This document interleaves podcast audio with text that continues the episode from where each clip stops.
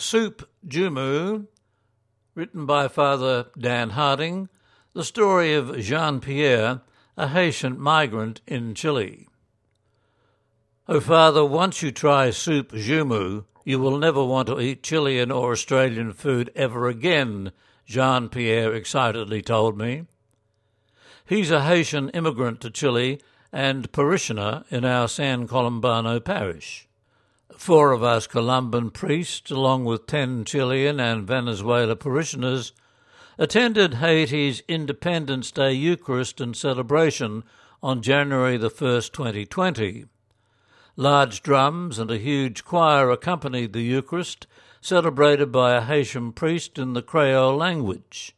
Everyone danced throughout it, in the aisles, in the pews, on the communion line, and up in the sanctuary. Afterwards, it was a time for everyone to eat soup joumou, the special soup eaten on January 1, Haiti's Independence Day. Eating soup joumou is a revolutionary act, an act of defiance, an act of independence. During the centuries of cruel African slavery in Haiti, only the white French slave owners were allowed to eat soup joumou. The slaves were even forbidden to eat the soup leftovers.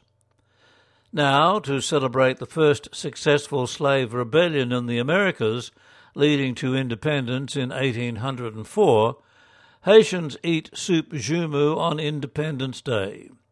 It is a slowly simmered, mildly spicy soup, a combination of squash, beef, potatoes, plantains, onions, garlic, carrots, leeks, capsicums, cabbage, okra, celery, black pepper, thyme, and parsley, cooked as part of an African heritage.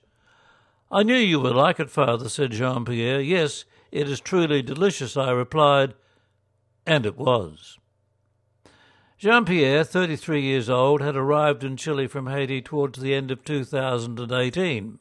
He told me he came to Chile looking for work and to escape the violence, the poverty, corruption, voodoo, and natural disasters of Haiti. He wants to send money back home to his small son and to his mother. I first got to know Jean Pierre on our parish bus trip to the beach, 120 kilometres from Santiago, in February of 2019. The trip was organised so that our Haitian, Venezuelan, and Chilean parishioners could get to know each other better, and it was the first time for all 25 Haitians on the bus to see the ocean in Chile. After that bus trip, I began visiting Jean Pierre and the other 20 Haitian and five Venezuelans in their dilapidated boarding house with its exorbitantly high rents. It has no hot water no washing machine, no dryer, and only one shower and one toilet. There were five gas stoves with gas bottles attached, but no fire escape, no fire extinguisher, and dodgy electrical fittings. Jean Pierre pleaded with me not to report the situation to the local municipality because most of the residents living there had visa problems and some were illegal. Settling into Chile, Jean Pierre suffered considerable culture shock. He found it difficult to learn Spanish. He felt the local Chilean parishioners lacked respect because they didn't dress up in their most formal clothing for Sunday Mass, like the Haitians do. He had even seen some parishioners smoking outside the church before Mass. On one visit to the boarding house, I heard a small baby trying to breathe. She had a loud rattle in her throat. It was in July, the middle of winter, with low temperatures and drizzle outside. Damp clothes were hanging to dry in each room over small kerosene heaters. The young mother was quite desperate and had no Spanish. The mother, Jean Pierre as translator, and I took the baby to the children's hospital where she was treated for bronchial pneumonia for nine days. On another occasion, Jean Pierre told me he had been fired from his job in construction. He said one of the Chilean workers had sworn at his mother, so he then picked a fight with him. I told him that a common swear word in Spanish refers to one's mother, but not necessarily to one's own particular mother. He replied, I don't care. He can swear at me, but not at my mother. We then went to the Ministry of Work, where he successfully appealed for his unpaid wages after being sacked. At his next job, he hurt his lower back lifting heavy furniture and couldn't work for several months.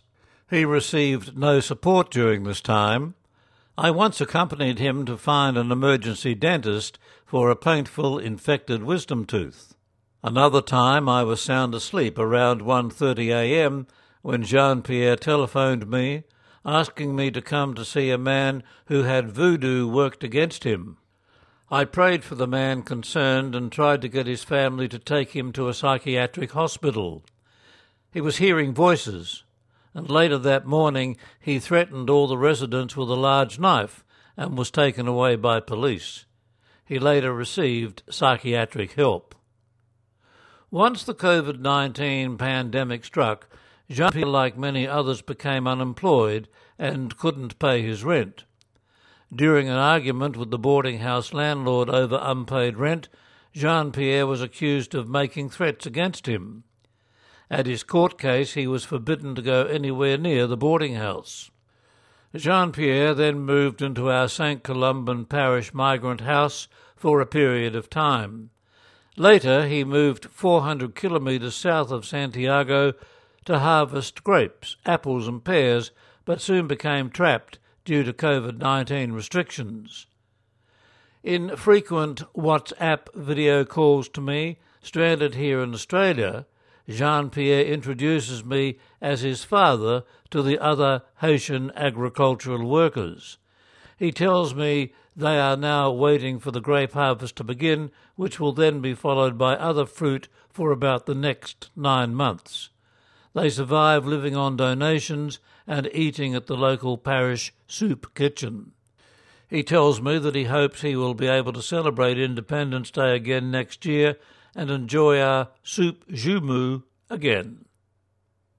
Columban Father Dan Harding is the parish priest of San Columbano Parish in Santiago, Chile, and is involved in the Columban migrant ministry there.